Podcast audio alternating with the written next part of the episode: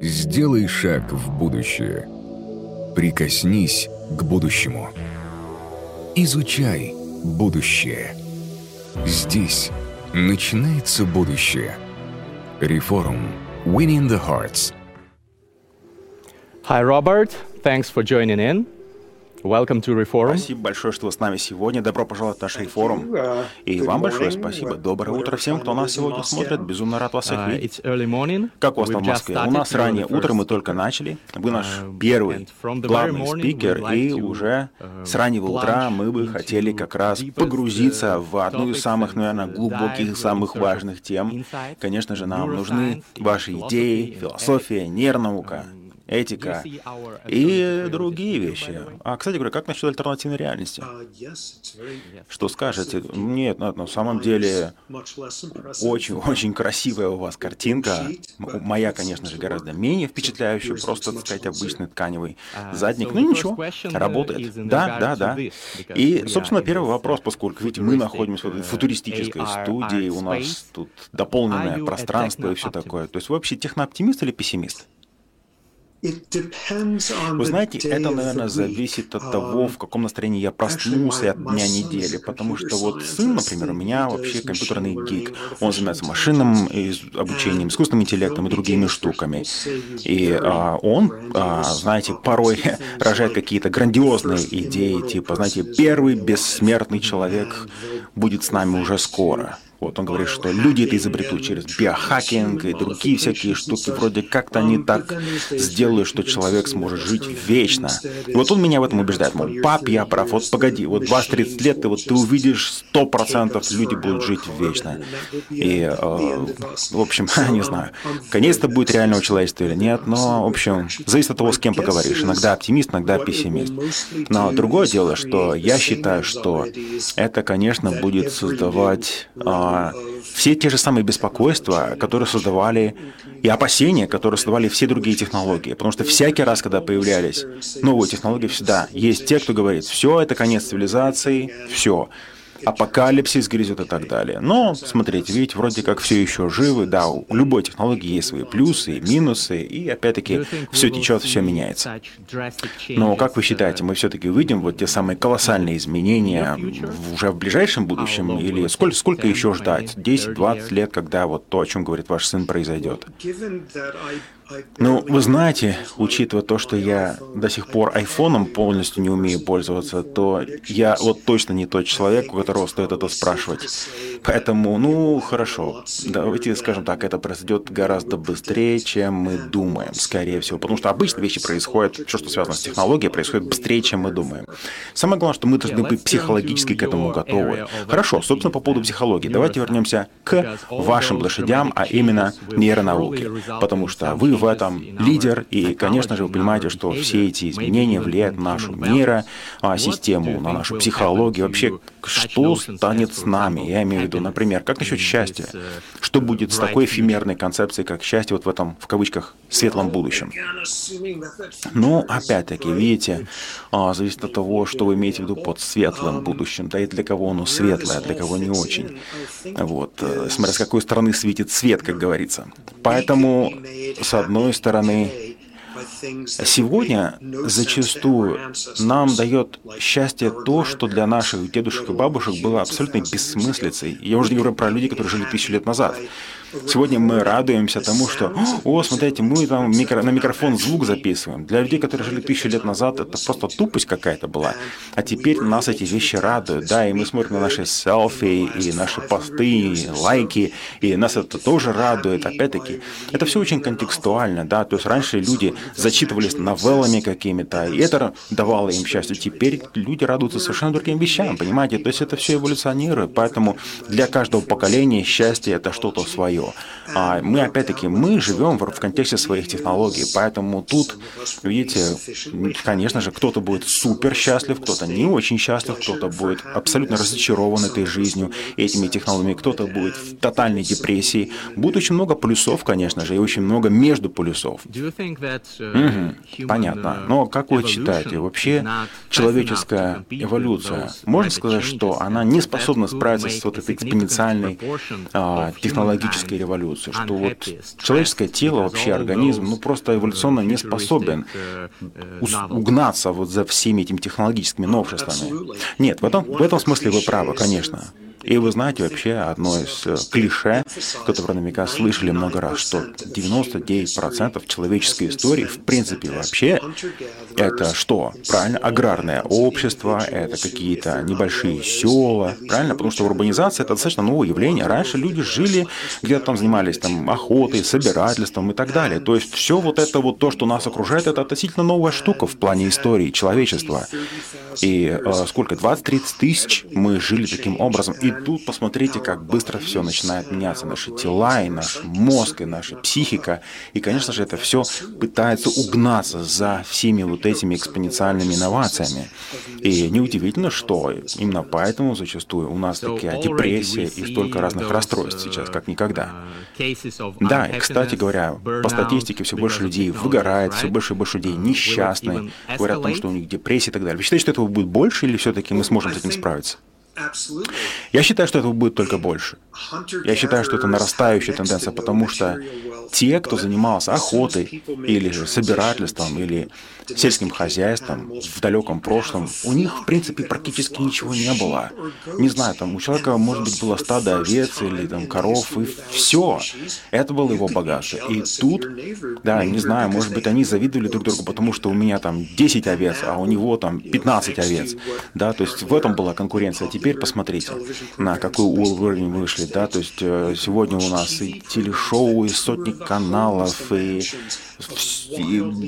сейчас посмотрите, какое богатство есть у людей. Такого раньше не было никогда. И неудивительно то, что люди начинают завидовать тому, кого никогда даже не видели, не слышали. Там какой-то миллиардер, о котором люди слышали, который живет на другом краю земли, который носится по этим дорогам в своим спортивном болиде, и все ему завидуют, потому что у него шикарная плейбойская жизнь. Хотя эти люди никогда даже не пробовали это, даже не знают, понравится им или нет, но при этом они видят картинку красивую, и это вызывает у них зависть и депрессию и э, безысходность, потому что они хотят так жить, но не могут так жить и так далее. Одним словом, сейчас вот, э, быть счастливым это, скажем так, совершенно другое. И поэтому неудивительно, что люди смотрят по сторонам, и они чувствуют, ну все, я лузер, я никто, у меня ничего не получается, жизнь прожита зря и так далее. Поэтому сейчас причин э, получить депрессию очень много. Вот именно, я вот захожу на Инстаграм и как вот посмотрю всю эту ленту и начинаю тоже задумываться, да, это синдром ФОМа, да, когда ты боишься, ну вот, снова пропустил, ну вот, снова не, не учел какой-то тренд, а вот все вон куда, а я здесь в стороне стою и так далее. Все эта красивая жизнь вроде как проходит мимо меня снова и так далее. Вот что говорят ученые про вот эти штуки? Вообще, как с этим справиться? Вы знаете, если честно, я лично считаю, что э, эффект соцмедиа, и я это говорю прежде всего как ученый, представитель Стэнфорда, и вы знаете, что Стэнфорд находится буквально вот в пяти километрах от Кремниевой долины, Google, Apple и так далее. Вот это все пешком от нас, где я сейчас нахожусь. И, конечно же, у нас есть целая религия, а, где молятся на эти компании, но при этом соцмедиа, конечно, в каком-то смысле как видеокамера, то есть она делает такой зум и умножает раздувает социальные патологии. И люди, которые имели склонность к насилию, становятся еще более склонными к насилию. Люди, которые были склонны к депрессии, еще больше проявляют эти качества. Люди, которые были, может быть, слабыми или застенчивыми, или интровертами, еще больше уходят в интроверцию, потому что они смотрят, ой, этот, этот лучше, этот красивее, этот успешнее, это еще. Они насмотрели всех этих лент в Инстаграме, других соцсетях, и это наваливается на них еще больше, и в итоге они еще больше погружаются в себя. И вопрос, что может сделать наука в этом отношении? Наука как минимум может понять, кто самый уязвимый здесь вот из всех слоев населения, да? Для кого эти технологии наиболее опасны. Это люди, которые имеют какую-то уязвимость. И когда вдруг, да, ну, помните, а, когда происходит какое-то изобретение, ну, например, помните, когда впервые изобрели топор, да, то есть раньше все там бились палками, а потом кто-то изобрел топор. Ну, топор — это принципиально более мощное оружие, чем просто деревянная палка, правильно? А, и все, и ты получаешь сразу же преимущество, правильно? Представь себе два человека, которые один в руках топор, а другой просто деревянная палка. Кто победит? Естественно. Поэтому всякий раз, когда рождается технология, есть те, кто побеждает, и те, кто проигрывает. Хорошо, но, может быть, были какие-то исследования на тему вот наиболее уязвимых слоев населения. Что это за люди вообще такие? Кто наиболее уязвим? Вы знаете, я считаю, что это прежде всего наверное, чисто биологически, если подходить, это группа людей, которая, скажем так, имеет предрасположенность к высокому уровню эмоциональных расстройств, депрессии, а, а, какие-то комплексы. А, люди очень чувствительны эмоционально. И, конечно же, это тинейджеры, прежде всего, люди, которые как, находятся в переходном периоде, и их мозг постоянно спрашивает, кто я, кто я, кто я, дайте мне направление, в какую сторону мне бежать. И для них, конечно же, то есть это как коррозия металла. Это действительно очень вредно действует на особенно молодое поколение, потому что они чувствуют давление, во-первых, других своих сверстников, да, и они хотят и жить полной жизнью, и рисковать, и на них давит и общество, и семья, и их тянут в разные стороны, пытаются раздербанить в разные стороны. И представьте себе, тебе 15 лет, ты парень, да, или что тебе делать, да, в какую сторону бежать. То есть их мозг это просто как бомбардировка сплошная идет с различными идеями.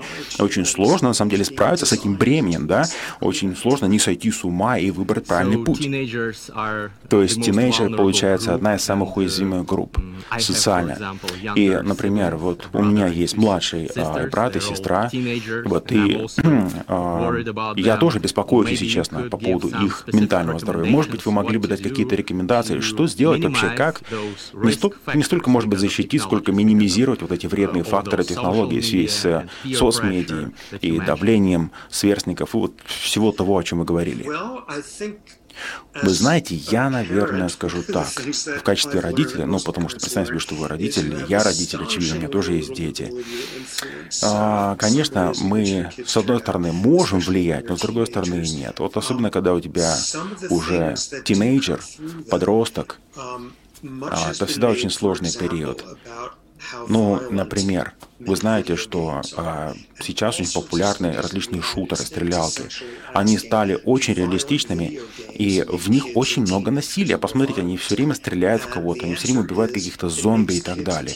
Неудивительно, когда ты часами играешь приставку, ты начинаешь да, программировать свой ум на это, потом спрашивают, о, откуда у нас все эти массовая стрельба в школах и так далее.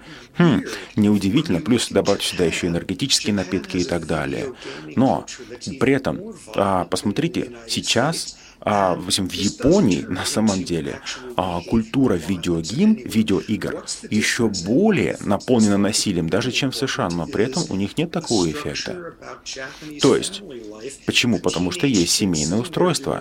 Там дети а, растят по-другому. Там совершенно по-другому. А, тинейджер сам находится в другой культурной среде. В Америке одна культурная среда семейная, а в Японии другая. Поэтому, несмотря на то, что Америка изобрела этот жанр, это, вы знаете, это антисоциального одинокого волка, который сидит у себя в подвале, режется в приставку и полностью погружен в свои фантазии, в виртуальное насилие. Понимаете? А в Японии этого насилия тоже полно в играх. Там очень-очень-очень агрессивные игры, но при этом у них нет такого побочного эффекта, как в Америке. Поэтому культурный компонент очень сильно влияет. Ну и плюс не забывать о том, что по сути родители сейчас на самом деле имеют очень-очень ограниченный уровень контроля. Особенно когда ребенок начинает расти, порой детям даже стыдно за своих родителей, даже не хотят не то, что там их слушать, даже видеть. Но, опять-таки, а, возможно, родители могут влиять не напрямую, а через опосредованно какие-то группы, группы, которые имеют влияние на вашего ребенка. Вот так. Ну, не знаю, я знаю вот несколько примеров, когда родители просто перевозили своих семей вообще в другой штат, куда-нибудь на другое побережье, потому что, ну, они понимают, что ребенок связался, например, не с той компанией и так далее. Поэтому есть такие радикальные средства, а, когда вот просто взять, не знаю, собрать все вещи и, условно, переехать куда-нибудь подальше. Такое бывает, да. То есть лучше всего, конечно, сами, сами знаете, с кем поведешься, от того и наберешься. Поэтому одно из лучших, что вы можете сделать, как родитель, просто переехать, перевести ребенка в другое место. То есть вы хотите сказать, что вы, в принципе, не против жестоких видеоигр, правильно? Потому что источник все-таки не в этом, и если у человека есть хорошая среда, любящие родители и прочее, то, в принципе, это все балансируется. Да, да, конечно, если все это в правильном контексте, то, в принципе, это все друг друга балансирует. И э, э, потому что если мы начнем все это запрещать, то дойдет до книг, книг по истории, литературы и комиксов и так далее. То есть, опять-таки, то есть только дай, только дай какой-то повод. А опять-таки, э, и, и здесь можно дойти, знаете, очень далеко. Мы, мы, мы знаем, что бывает, да, когда начинают запрещать ту или иную литературу, когда начинается цензура, пропаганда и так далее, и так далее. То есть, э, опять-таки, каждому свое, поэтому здесь мера запрещения – это очень опасная стезя. Хорошо, в таком случае давайте вернемся к теме счастья в современном мире. Итак, а можно ли сказать, что есть какие-то достоверные исследования, которые показывают, что в целом мы стали более или менее счастливыми в последние там, 10-20 лет в связи с технологиями? Вы знаете, я думаю, что исследования показывают в целом, что уровень счастья примерно одинаков.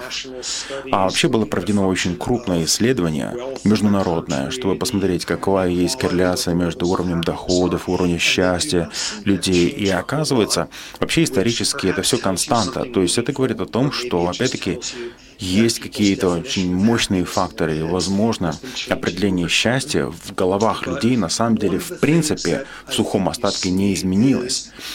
Но как минимум, как минимум, а мы видим, что новые технологии могут влиять на уровень счастья. Прежде всего за счет того, что вы, например, думаете, о, смотрите как, а, я, оказывается, лузер, причем даже в тех вещах, которые я даже еще не пробовал. Смотрите, оказывается, есть 27 разных работ, которые я никогда не пробовал, но я уже признал себя неудачником и лузером, потому что я увидел в Инстаграме, что другие это делают, а я нет, и я точно знаю, что мне это не получится, понимаете? То есть здесь, конечно, возможность попасть в капкан той технологии очень-очень легко. А, ну, например, чисто биологически, если говорить об этом. Вот есть то, что действительно дает нам биологическое состояние счастья. Я имею в виду биохимия, нейротрансмиттеры, допамин тот же самый, вот, который влияет на уровень удовольствия и уровень тревожности и так далее. То есть в этом отношении вот эта допаминовая система а при правильных условиях там происходит всплеск допаминового а, воздействия на тело, и это просто ты, ты прям, не знаю, там впервые, представьте, после зимы ты понюхал подснежник, бам, и допамин стремится тебе в мозг, и ты чувствуешь состояние счастья. А, то есть, или, например, у тебя оргазм, это тоже допаминовый выброс, да, и, или, например, ты там сделал что-то этакое. То есть у нас есть система, которая дает нам совершенно естественное ощущение счастья. И таких возможностей очень-очень много. Но с другой стороны, есть кокаин. Да, это наркотик, который вызывает эйфорию. Тоже допаминовую. Или снеки, да, или фастфуд тот же самый, который, в принципе, создан совершенно очень-очень умными людьми, чтобы вы понимали. Чтобы создать вкусную шоколадку или какой-нибудь батончик, нужно иметь тонну мозгов. Это прямо инжиниринг пищевой, который направлен на то, чтобы стимулировать ту самую допаминовую реакцию. А поэтому в итоге, да, наш вопрос, на что вы подсели. И, и, и, и зачастую люди, которые подсаживаются на это, уже не хотят существовать просто в мире. Им нужен какой-то стимулятор обязательно. Когда вы закрутили эту систему а, допаминовую, то вы начинаете вы становитесь наркоманом, по сути, да, вы зависимы от чего угодно, да, и после этого вы уже даже настолько, а, скажем так, притупили чувствительность, что вы уже даже не чувствуете, например, что-то естественное, такие, например, запах цветов и так далее. Хорошо, ну вот в это очень сложно, а, сложный период для человечества. Многие занимаются техниками mindfulness, осознанности, медитации и так далее. Вот что нейронаука вообще говорит на, насчет вот таких практик? Это вообще помогает нам стать более счастливыми, продуктивными, производительными или как-то защищает нас от каких-то пристрастий и привязанностей? Ну, здесь все, конечно, зависит от того, что для вас счастье, опять-таки, что для вас пристрастие, что за вас зависимость, потому что это все очень контекстуальный вопрос. Наркоман, наркоман какой? Наркоман в зависимости от чего? Поэтому здесь какие-то практики помогают, какие-то нет. Например, если, а, например, для вас а, медитация с хорошим результатом, это медитация, которая понижает кровяное давление, то да, супер, конечно, если вы помедитировали, у вас нормализовалось кровяное давление, прекрасно, медитируйте каждый день, не знаю, практикуйте осознанность и так далее, и так далее. Если это улучшает ваше здоровье, супер, прекрасно, это было доказано. Да, это сложный процесс, и э, опять-таки э, на простом уровне очень-очень сложно, допустим, взять, допустим, лабораторную мышку и сказать, так, окей, ты будешь медитировать по 3 часа в день следующие 30 лет, там, вот, а вот, вот ты, да, вот ты даже не смей медитировать, да, вот вот и потом, через 30 лет, мы сравним эти две мышки лабораторные, да, и посмотрим, какая чувствует себя лучше, у какой сердечно-сосудистая система лучше. Понимаете, это очень сложная штука, это возможно только для людей. Вот, но, опять-таки, есть доказанные, доказанные уже а, доказанная польза для здоровья. Вот. Вопрос в том, чтобы это было устойчиво. То есть не просто здесь и сейчас, а чтобы это было устойчиво, чтобы какая-то практика показала, что она именно на горизонте времени а, дает вам мир в душе, снижает уровень стресса, нормализует там кровяное давление, а, позволяет вам лучше контролировать негативные, отрицательные эмоции и так далее, так далее. Вопрос, насколько вас хватит, да, насколько это практики устойчивы, а не дурите ли вы себя, будем так говорить, насколько, скажем так, запас бензобака собака у вас на, полчаса, да, или на несколько лет. Понятно, то есть здесь точно требуются дополнительные исследования. Хорошо, как насчет вообще духовности? Вот духовных практик различных, они вообще помогают вам лично, например, превозмогать вот эти трудности нашего времени. Что вообще наука говорит на эту тему? И, конечно, духовность это очень важно. И духовные практики, а, я говорю это прежде всего как человек, который когда-то, когда-то был очень религиозен. А, сейчас я полный атеист, когда-то был очень религиозным православным. А, но, опять-таки, в нужной степени духовность это очень полезно для ментального здоровья. Это очень помогает в различных условиях не всегда, не везде, но это делает вас добрее, более толерантным, более терпимым, более щедрым, более миролюбивым, а, более радушным и так далее. Особенно, но самое главное, чтобы это было в отношении не только людей, которые похожи на вас, но в отношении а, тех людей, которые не похожи. Вот это сложный компонент. Потому что порой, знаете, как сказать, а, начинаете любить только тех, кто похож на вас в религии. Поэтому стоит избегать. Так вот, что касается духовности, вообще религиозности, а, то есть а, при, при, при правильном подходе, да, это действительно снижает уровень стресса и вообще а, негативных эмоций. Потому что а, на самом деле, а, с другой стороны, а, религия насаждает столько разных блоков, что порой, когда мы говорим, о, человек стал добрее, но в итоге он как бы ходит по кругу зачастую, да, и снижает те отрицательные моменты, которые, в принципе, и не появились бы в его жизни, если бы не эта религия. Хорошо, но вот в вашей жизни, вот как проявляется духовность, возьмите какие-то практики осознанности, медитации, что, чем, чем именно вы занимаетесь? Вы знаете, если честно, я ничего такого не практикую. И, если честно, я думаю, что я был бы гораздо, как минимум, психически более здоровым, если бы это практиковал, наверное. А, ну и, скажем так, я ученый, а, прежде всего, который во многом верит в детерминизм. Тем не менее, как минимум в США это может быть очень полезно. Потому что вообще в США сейчас, знаете, идет такой переход. Хорошо, вы не верите в Бога, вы не верите в основные религии, вы и не верите в крестовые походы, в то, что наверху где-то сидит Бог и так далее. Вы атеисты и типа того, да? Но по сути, на, на, то есть вы говорите, я не верю ни в то, ни в то, ни в то, ни в то, ни в то. Хорошо, чем ты заменяешь это? В Америке сейчас идет поиск новых каких-то подпорок. То есть, по, по, сути, ты убрал одни ценности, чем ты их заменяешь?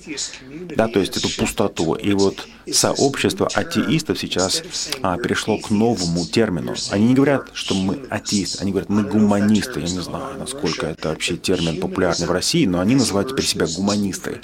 Вот, это, так сказать, новая трансформация атеизма в, скажем так, атеиста, который устал, говорит, ну кто же я, кто же я, во что же я верю и так далее. Да, я не верю ни в ад, ни в рай, ни вообще все, что между ними и так далее. Я вот верю в тот и в тот и в тот. А кто же я? Окей, раз человек является источником собственных ценностей и правосудия и прочее, прочее, прочее. О, наверное, я гуманист. Скорее всего, вот это будет лучший термин. И буду я лучше себя называть вот таким вот образом. Ну вот, поэтому, видите, такая вот человеческая духовность. Вот, э, э, но опять-таки, и понятно, что эти люди не одни, таких людей много. И в итоге это такая новая структура, на которую они опираются. Да, в гуманизм, конечно же, есть в России, это тоже очень популярно, но есть еще трансгуманизм.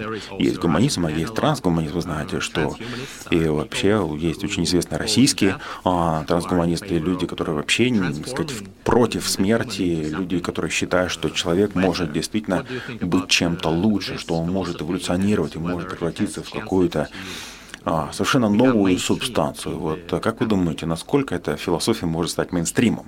Философии трансгуманизма. Но это возврат к вашему первому вопросу, насколько я вообще оптимистичен, смотрю на все эти новые технологии. Дело в том, что э, так или иначе периодически происходит та или иная революция, но не забывайте о том, что, возможно, богатые и привилегированные будут иметь больше возможности наслаждаться трансгуманистическими технологиями, которые продлевают их жизнь. Вот, понятно, что-то там такое виднеется за горизонтом. Вопрос, э, сколько людей будут иметь к этому доступ. И э, это еще одна тема, которая разделяет общество и философски, и во всех других отношениях. Я лично считаю, что м, это может быть даже кошмаром, потому что, представьте себе, это э, может превратить нас в людей, которые ничего не боятся, которые ничему не удивляются. Э, хотя, кто его знает, дойдет до этого технологии нет, не знаю. То есть я на самом деле был бы рад, если бы трансгуманизм например, помогал бы людям, которые, например, перенесли какую-то колоссальную травму, да, и прикованы к инвалидной коляске, и начали бы снова ходить. Вот это было бы чудо. Хорошо, ладно, у нас есть несколько вопросов от аудитории, давайте к ним перейдем. И а, на самом деле обратной связи очень-очень много, поэтому давайте я зачитаю первый вопрос. Итак, первый вопрос. Вы знаете, что Facebook и другие крупные соцсети и компании в настоящее время всячески лоббируют за так называемую ветовселенную. Вот, так называемый метаверс. А, вот а, некая параллельная вселенная, где люди будут жить полноценной жизнью, общаться, изучать все эти миры и так далее. И, по сути, такой цифровой двойник, даже больше, чем цифровой двойник, да, то есть альтернативная параллельная цифровая реальность. Вот как вы считаете, что произойдет с, скажем так, а, эмоциональным интеллектом таких людей? А, он будет, наоборот, страдать или выиграет от этого? Я считаю, что это очень отрицательно скажется на национальном интеллекте, потому что понятно, что в Фейсбуке есть мудрецы, но кто сказал, что это мудрецы, которые а, гуманистичные, и что они на самом деле несут добро. А мы можем потерять значительную часть нашей человечности, благодаря этому развитию. Поэтому, ну, сами знаете, да, благими намерениями дорога в ад вымощена, как говорят. Поэтому э, не скажу, что это самое радостное развитие. Поэтому я лично небольшой фанат вот этих метавселенных, э, того, о чем сейчас делает Facebook, это вот мета, например, и так далее. Э, не скажу, что Facebook лучший друг человечества. Ну что ж, мы будем надеяться на лучшее, по крайней мере. Вот вам еще один вопрос. Вот как вы считаете, как человечеству преодолеть экзистенциальный кризис. А я имею в виду тот факт, что мы должны будем как-то, может быть, от, отбросить от себя эзотерику, другие иллюзии. Ну, как я уже говорил ранее, я прежде всего ученый. И вы знаете, я э, не верю в наличие свободной воли. Я считаю, что э, мы на самом деле сгусток нейробиологии. Да, красивая, потрясающая, сложная нейробиология, которая очень сложными ниточками соткана и взаимодействует, но тем не менее во многом мы животные и приматы.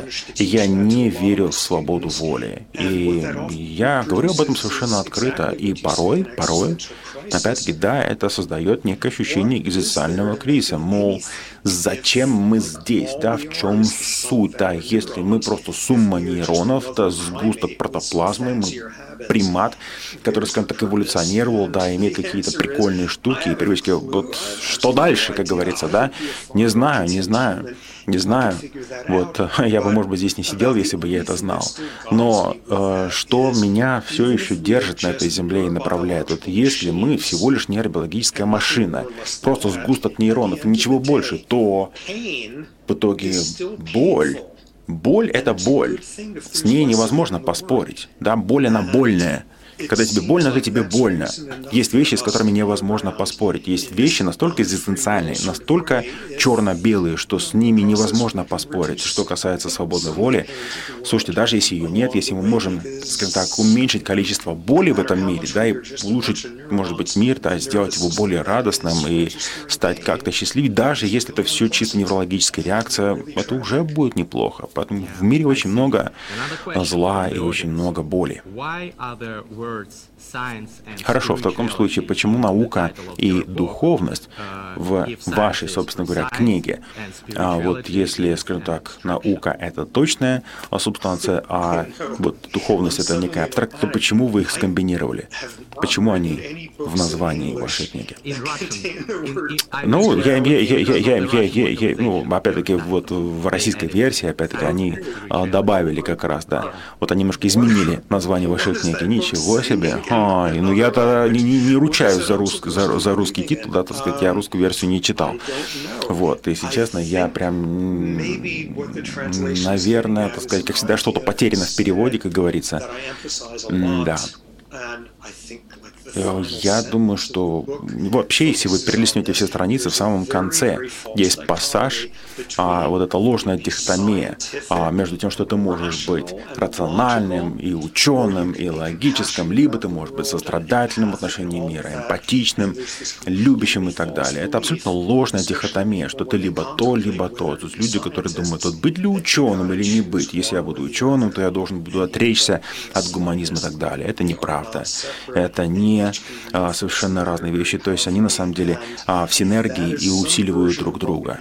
И лучшие ученые, ученые, которые гуманисты, ученые, которые сострадательны и а, имеют в сердце любовь и так далее. То есть одно и другое, на самом деле, наука и духовность, они должны идти рука об руку.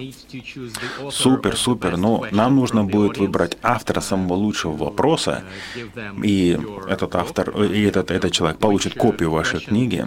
Вот какой вопрос вам понравился больше всего? Так, вот это вот интересный вопрос. Какой же вопрос мне понравился больше всего? Вы знаете, Учитывая то, что все сейчас напуганы, э, вообще э, тот, кто спросил про экзистенциальный кризис, вот, вот, я думаю, что человек более смелый, чем я, поэтому раз он такой смельчак, давайте подарим эту книгу ему. Поэтому пусть книга пойдет автору вопросу про экзистенциальность, про трансгуманизм, да. Супер, прекрасно. В таком случае поздравляем победителя. Спасибо вам большое, Роберт, и будем надеяться, что наука все-таки поможет нам преодолеть все вот эти экзистенциальные кризисы. Сделай шаг в будущее. Прикоснись к будущему. Изучай будущее. Здесь начинается будущее. Реформ. Winning the Hearts –